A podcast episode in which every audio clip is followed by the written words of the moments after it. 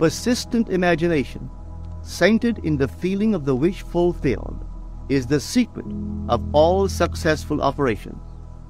This alone is the means of fulfilling the intention.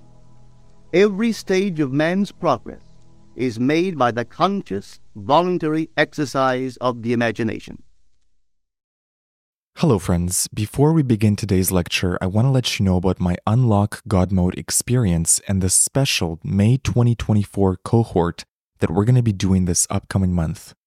Unlock God Mode is a unique 10 hour audio course that invites you on a powerful journey of awareness, intention, consciousness, and manifestation. Inside the course, you'll be taught powerful tools and manifestation frameworks to help you unlock the next level of your reality, uplevel your creation skills, deepen your relationship with yourself, and develop a limitless mind, and also tap into absolute faith and trust in the divine. We are about to begin the May 2024 Unlock God Mode cohort. So, for anyone who joins Unlock God Mode this week, you will be added to the May 2024 group coaching calls. These are bonus weekly group calls with me and other members of the group, and I'll only be doing them this May. Also, as a bonus, for those that join this week, you'll receive a one on one personal coaching call with me to help you with any challenges or goals that you have.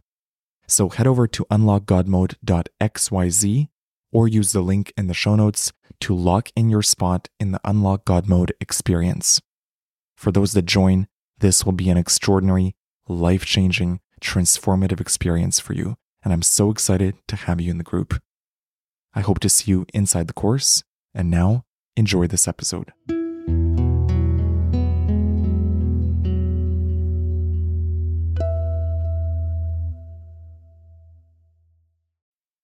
Tonight's subject is live in the end.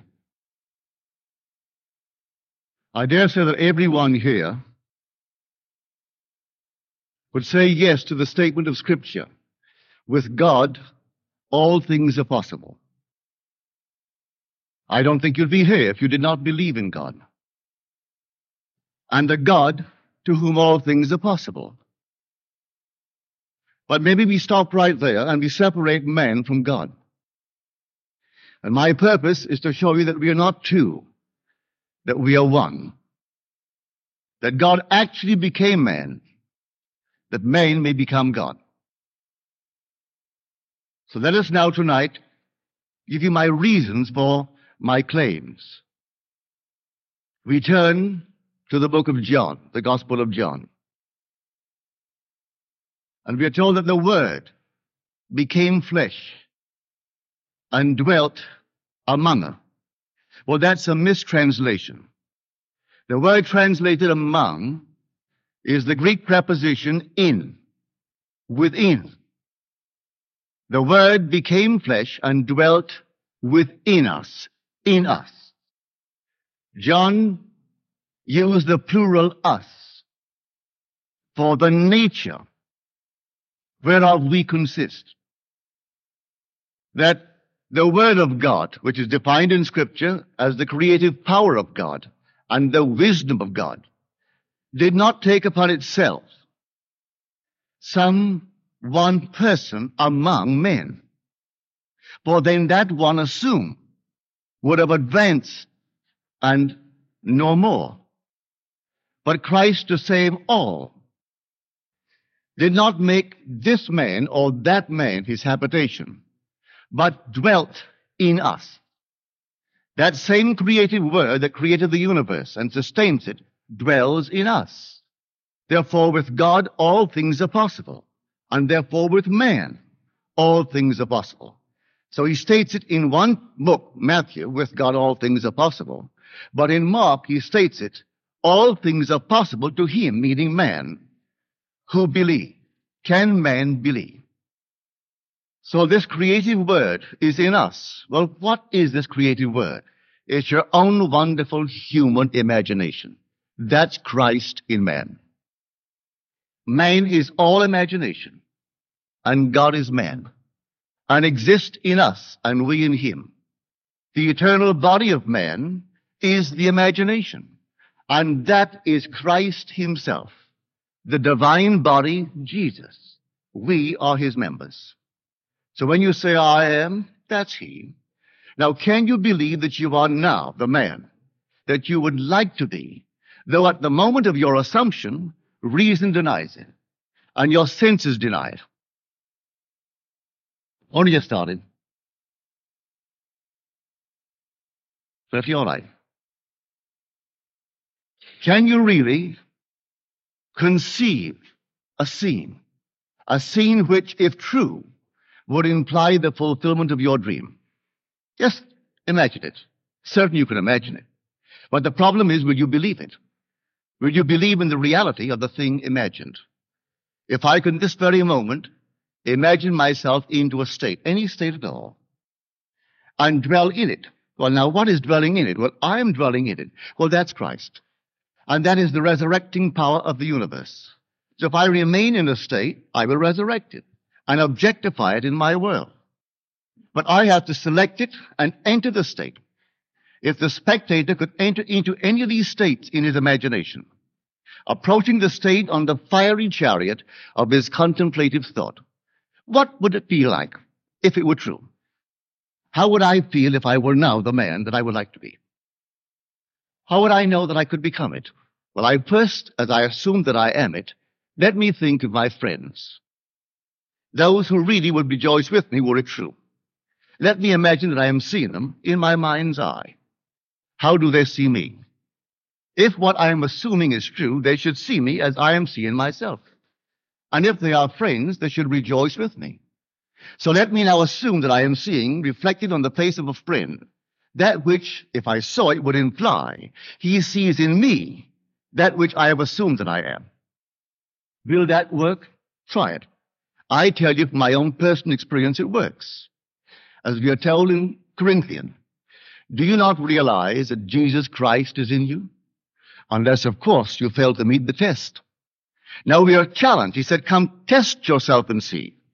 Well, this is how I test myself. If Christ is in me, and all things are possible to Christ, then I must find out who he is.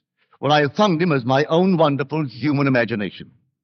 And because he dwells not only in me, he dwells in us, everything is possible to everyone in the world. And so you help man best by telling him who Christ is. You could give him all the things of the world that he needs.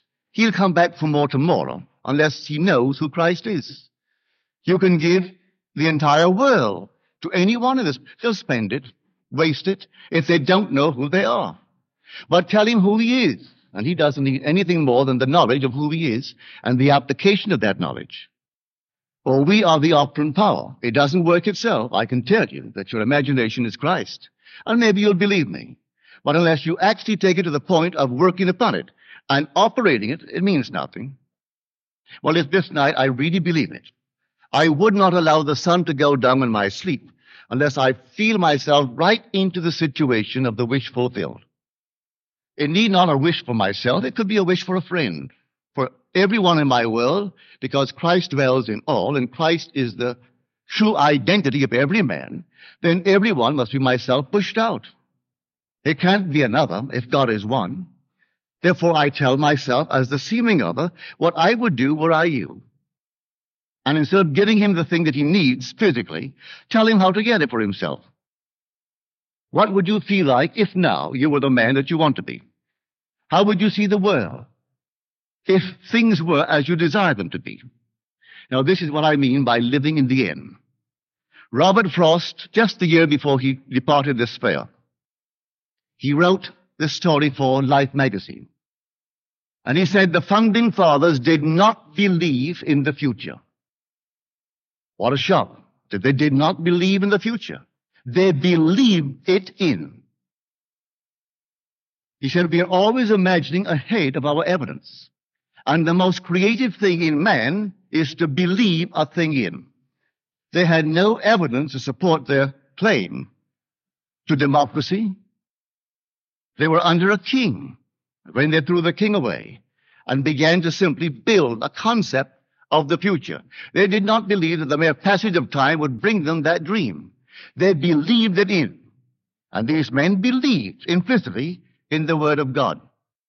And they believed that if I know what I want, when I pray, believe that I have received it, and I will. Well, if that precept is true, literally true, to be accepted literally and fulfilled literally, well, then what am I doing not believing?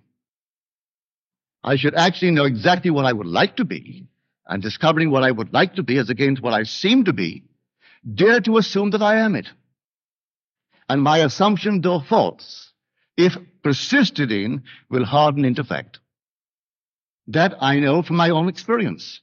And I know it's a law. Therefore, if someone is not becoming the man that they would like to be, and they tell me, but I once imagined it and it didn't work, then what are you doing now and still not imagining it? If imagining creates reality, what are you imagining? For if Christ is the only creative power in the universe, and I identify him with my own imagination, well, then my imagination is creating reality. So what am I imagining? You've been listening to the Manifest with Neville Goddard podcast. I hope you enjoyed this episode. Please follow the podcast on Spotify and Apple to receive future lectures. And visit NevilleDaily.com to join the free Neville Goddard newsletter. And if you have a moment, please rate the podcast. Before you go, I want to ask you a question. Are you ready to fundamentally transform your reality and upgrade your consciousness? If so, join the in depth immersive audio course Unlock God Mode, a guide to upgrade your consciousness to greater wealth, love, and success.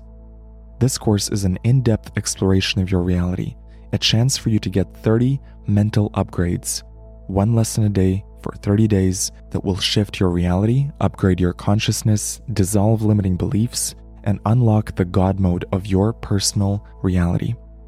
Each lesson is 15 to 30 minutes long and will guide you day by day on how to implement and test your creative power. If you're someone who wants to see real world results with manifestation and the power of the mind, this course is designed for you. For a limited time, you can get a special discount by using the promo code GRATITUDE. Head over to unlockgodmode.xyz or use the link in the show notes. I hope you join me in this unique experience.